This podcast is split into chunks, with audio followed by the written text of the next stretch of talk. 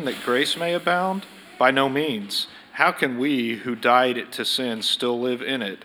Do you not know that all of us who have been baptized into Christ Jesus were baptized into his death? We were buried, therefore, with him by baptism into death, in order that just as Christ was raised from the dead by the glory of the Father, we, uh, we too might walk in newness of life. For if we have been united with him in death like his, we, we shall certainly be united with him in a resurrection like his. We know that our old self was crucified with him in order that the body of sin might be brought to nothing, so that we would no longer be enslaved to sin. For one who has died has been set free from sin. Now, if we have died with Christ, we believe that we also we will also live with him. We know that Christ, being raised from the dead, will never die again. Death no longer has dominion over him. For the, de- for the death he died, he died to sin, once for all but the life he lives, he lives to God. So you must also consider yourselves dead to sin and alive to God in Christ Jesus. The word of the Lord. Thanks be to God.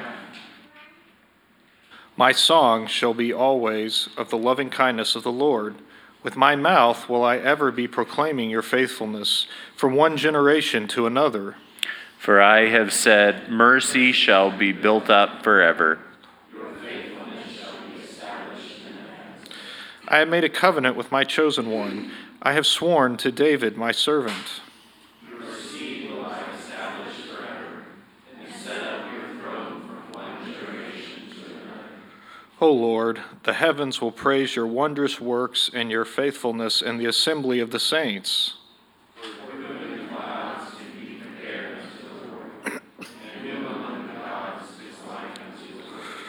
God is greatly to be feared in the council of the saints, and to be held in reverence by those who are round about him. O Lord God of hosts, who is like you? Your faithfulness, most mighty Lord, is round about you. You rule the raging of the sea, you still the waves when they arise. You have subdued Rahab of the deep and destroyed her. You have scattered your enemies with your mighty arm. The heavens are yours, the earth also is yours. You laid the foundation of the world and all that is in it.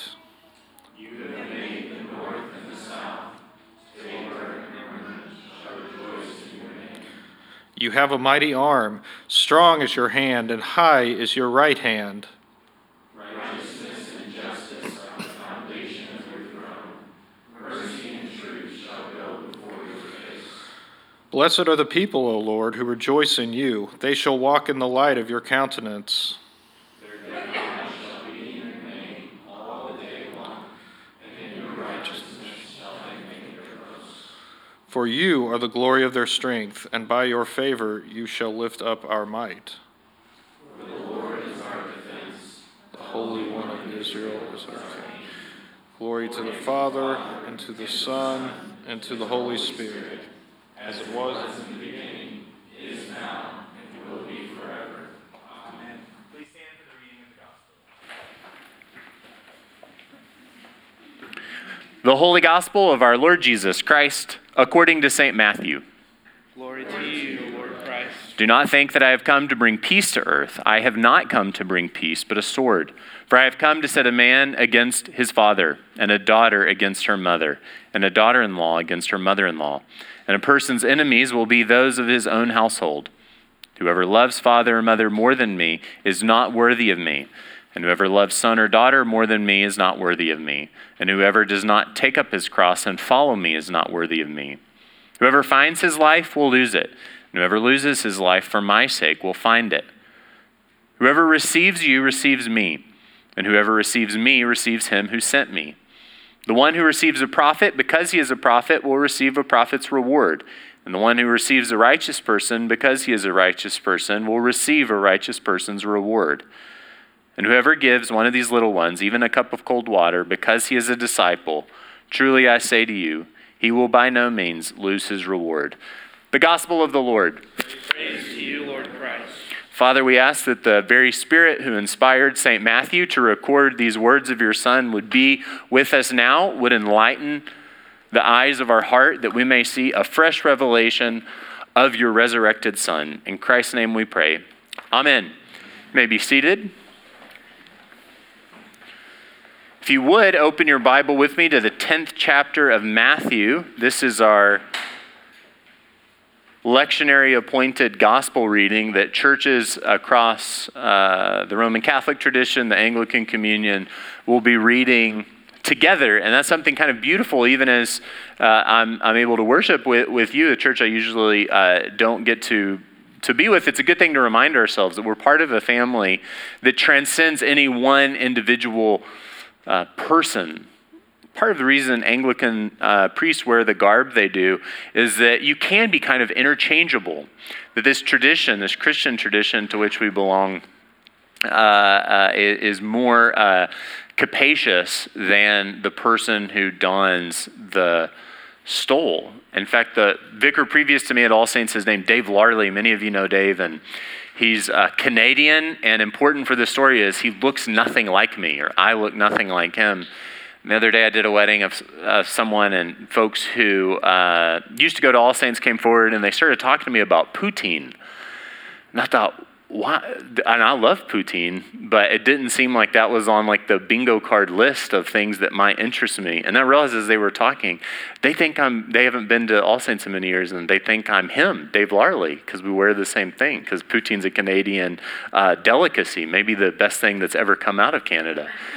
And uh, so, anyways, that's that's a good re- reminder. I doubt you'll mistake me for Mark, uh, but it is nice to lead with the same liturgy and the same gospel lesson. So, if you have uh, your Bibles open to Matthew 10, we see here Jesus addressed the path to the two deepest desires of the human heart. The two deepest desires of the human heart are to be known and to be forgiven. And here we see Jesus tell us the path to being truly known and truly forgiven. Uh, if you drove an hour and 44 minutes, I know because I looked it up on Google Maps uh, in the parking lot. If you drive an hour and 44 minutes southwest of here to Hico, Texas, you would find a museum dedicated to the memory of Oliver P. Roberts. Now, my dad and brother in law are not able to, to answer this question. Does anybody else know who Oliver P. Roberts is or was? What's that? incredible that. Have you been to Hico? Am I pronouncing it correctly?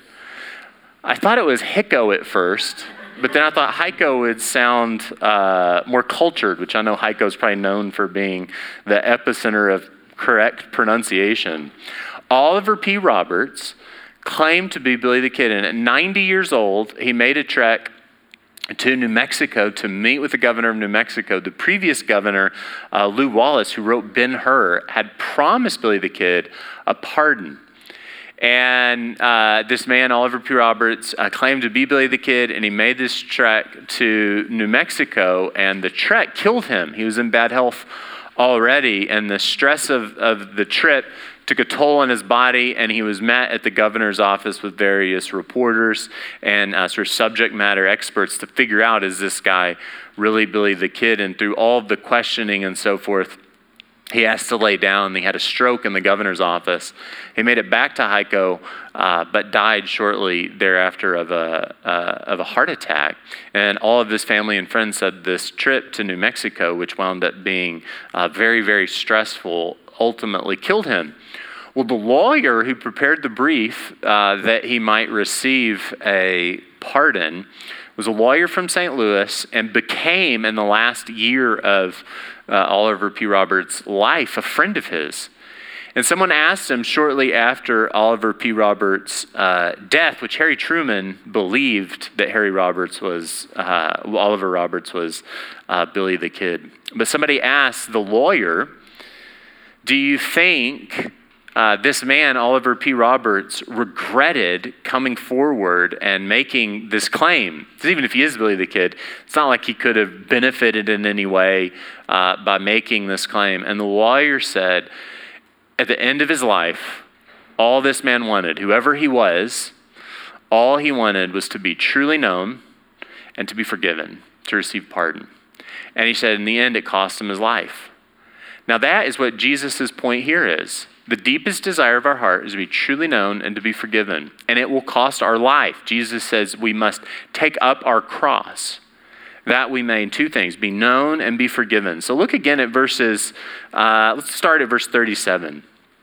Anyone who loves his father or more than me is not worthy of me. Anyone who loves son or daughter more than me is not worthy of me. And anyone who will, does not take up his cross and follow me is not worthy of me. Jesus begins this kind of oracle to his disciples saying, I have come not to bring peace, but to bring a sword.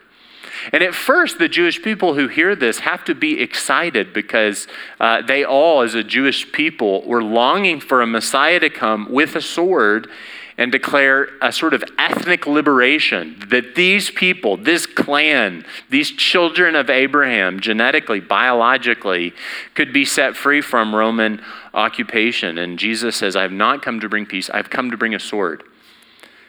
And everybody has to be excited because this is what they long for a Messiah who will wield a sword, who will set his people free. But then he says, This sword does not, thank you very much. I was going to have you preach the sermon if I had lost that. Uh, he says, I have, come to bring a sword, but the sword will divide not this family of people, the children of Abraham, with this family, the people, the children of Rome but this sword will pierce family members. In other words, it won't be genetic. It won't be the Jewish people coming over here and being set free, and the way into salvation then will be sort of a, a, an ethnic uh, move. No, Jesus says, I've come to bring a sword, but the dividing line of peace and wrath is going to be spiritual. In other words, you can't just know, well, my parents were Christians and their parents were Christians, and now I'm a Christian because I was sort of born into this faith. No, this faith will have to be personal. It will be something that each individual will sort of have to decide for themselves. And to decide to put your faith in Jesus not only won't heighten your ethnic identity, which is, is kind of an example, you know. It's not that that's the only identity we have is of being of a particular family. It's just the most kind of natural, innate identity marker. But you could say this for, you know, if if you become a believer, expect to be estranged from, you know, the Dallas Cowboys or from SMU or whatever identity marker, whatever hat you wear in life, Jesus is saying that identity marker not only will not be highlighted, it'll be subjugated to the lordship of Christ.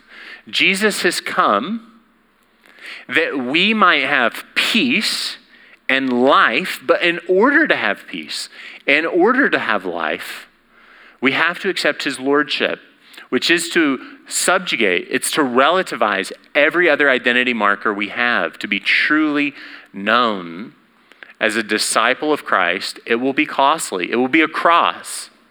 And that's just what integrity is. You know, integrity is if you're inside, if in your heart you confess with your faith that Jesus is Lord, integrity means that that inside voice, your inside heart, will match what you say on the outside.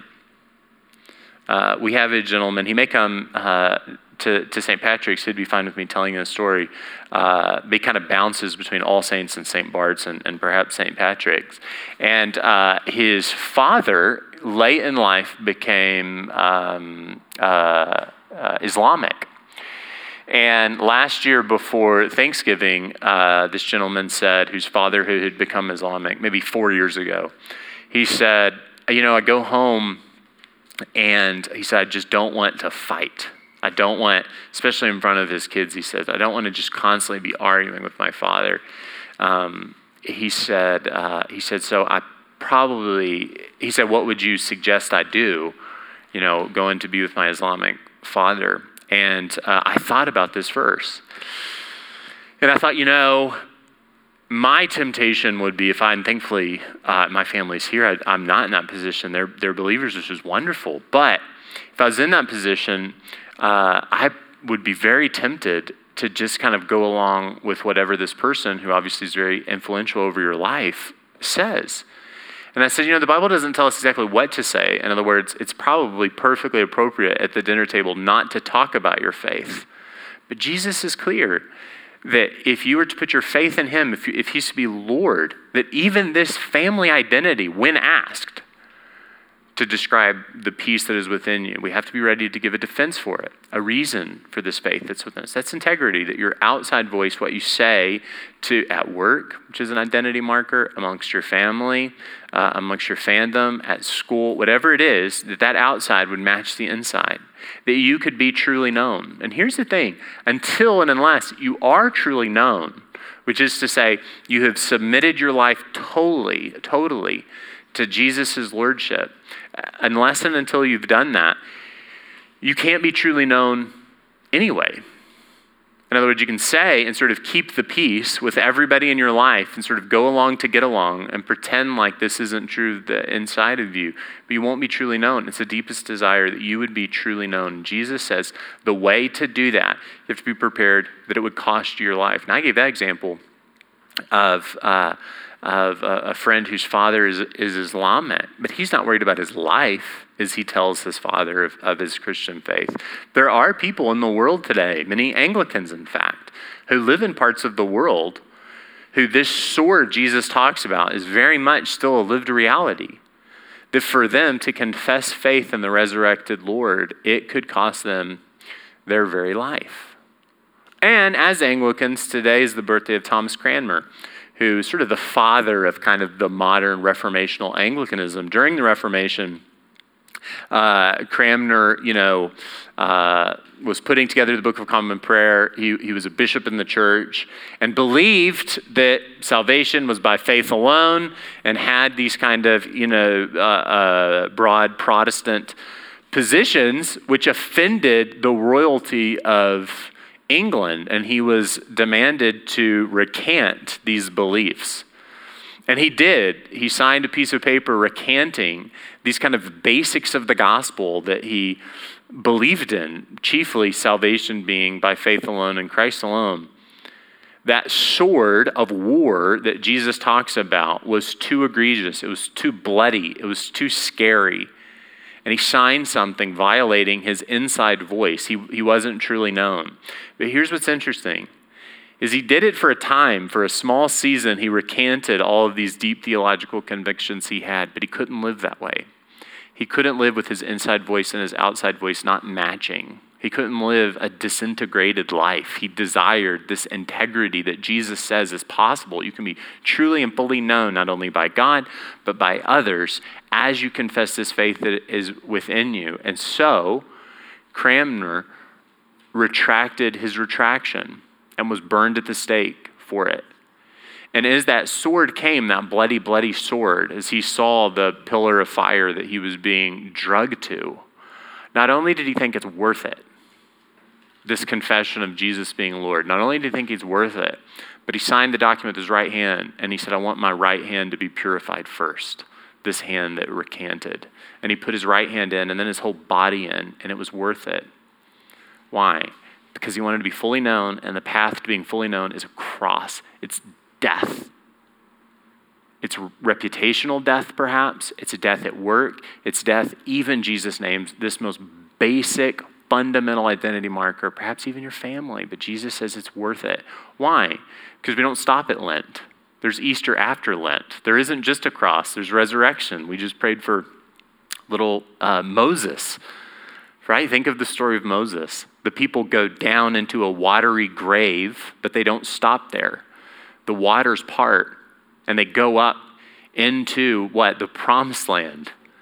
And death can't overtake these people of God, and neither can it overtake us. And Jesus says the cross is worth it because there's resurrection. That's the first thing, is that we could be truly known, but it'll take the cross. And to be truly known, we have to push away those who are even most near to us. Last point the deepest desire is to be forgiven. And in order to be forgiven, we have to die. Look at verse 40. Whoever receives you, talking to his disciples, receives me. And whoever receives me receives the one who sent me. Anyone who receives a prophet because he is a prophet will receive a prophet's reward. And anyone who receives a righteous man because he's a righteous man will receive a righteous man's reward. And if anyone gives even a cup of cold water to one of these little ones because he is my disciple, I tell you, he will certainly not lose his reward. Isn't that interesting? He's contrasting these things. That these people, this circle of uh, relations that are nearest to you, your family, in order to be a Jesus disciple, you have to be willing to push those away that you might be truly known, primarily not on ethnic grounds, but on your faith ground. And then, once you're in the kingdom of God, Jesus says, as we come to church, you have to be willing to draw near to you those people who used to be away from you. And we pray this, you know, uh, forgive us our sins, even as we what? Forgive others. That's what it means to be a believer. That as you come to church, you find a familialness, a familyness to the people of God, to people who perhaps are even strangers to you. That as you're walking down a street and you run into a believer in Jesus, that person, just by nature of their believerness, has an, uh, you owe them something because they're your relative now. A thing you don't own people at work who you see every day who aren't believers. You are now tied to someone, perhaps another part of the world, who you've never met. You are more bound to them. And Jesus says, the church is supposed to be a welcoming, hospitable community, my family. And when you become a believer, it's of course costly.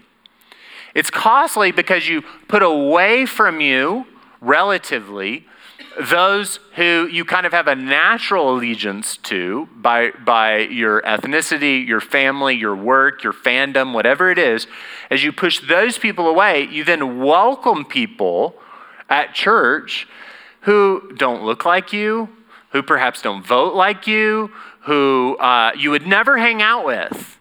And the church should be able to be explained in no other way. In other words, if a sociologist just looked at our, our background, our income, our interests, there should be no other way to explain people in this room but something supernatural has happened. These people would never gather into this room. They don't have a shared interest. There, there isn't just you know, a mutual fandom to which they belong. No, these people are Jesus followers. They have welcomed near, they have forgiven, which is why we always have the passing of the peace before the Lord's Supper, because the way we have this hospitable community, if it isn't ethnic, if it isn't familial, the only way we create this space is by forgiving.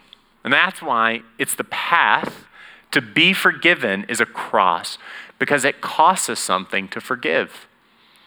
Just in closing, you know, the book of Philemon is about this. There's a slave named Onesimus. When we think slave, we shouldn't think of sort of American chattel slavery, um, but sort of an indentured servitude.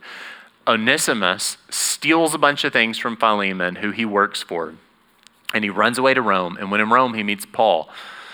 Now, the penalty for stealing from your employer and running away when you've sort of signed, sort of like signing a contract, you know, to work at to, to finish a building if you're in construction. And then not only do you not build the building, your firm, but you take all the equipment and all the things you've done and you go away, you know. And in the ancient Near East, the penalty for doing this for Onesimus is death. But then Onesimus becomes a believer. And Paul knows his former employer, Philemon, and he writes Philemon a letter that we have preserved for us in Holy Canon the book of Philemon, he writes him a letter and he says, Onesimus is coming back. And he says, I have great news. Onesimus is a believer. And he says, therefore, when you see Onesimus coming down, don't sharpen your sword, don't call the police. He says, when you see Onesimus coming to your house, he says, welcome him. No longer as a servant, but what?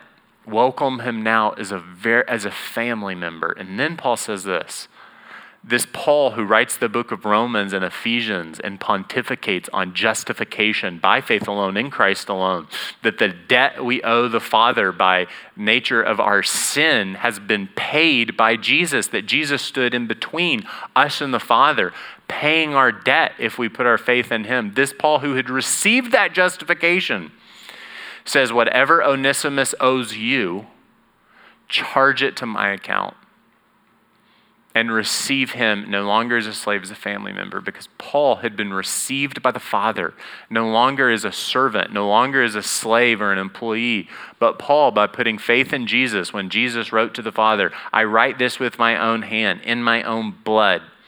Receive Paul as you would receive me. The Apostle Paul now has no other choice but to be willing to deplete all of his resources to forgive as he's been forgiven. Now, that costs something, it's literal cost. And it will cost us to keep coming back here to St. Patrick's Anglican Church. It will cost us. There will be people who get on our nerves, there will be people who offend us. But Jesus says if you receive a prophet, which is just to say a believer, if you receive a believer, if you show hospitality believer, if you show forgiveness, if you forgive as you've been forgiven, there's a prophet's reward. There's a righteous person's reward. What's the righteous person's reward? What's the prophet's reward? Well, what's the reward of the true prophet, of the true priest, of the true king? What's Jesus' reward? But to sit at the right hand of the Father, to inherit the new creation. Jesus is saying, as you live a justified, atoned life, you follow me to the cross. It will cost you your life. You will die, but the reward will be resurrection. As you pass through Lent, there will be Easter. As you pass through Advent, there will be Christmas. It is worth it. I bid you then pick up your cross and follow Christ. In the name of the Father, the Son, and the Holy Spirit. Amen. Please stand.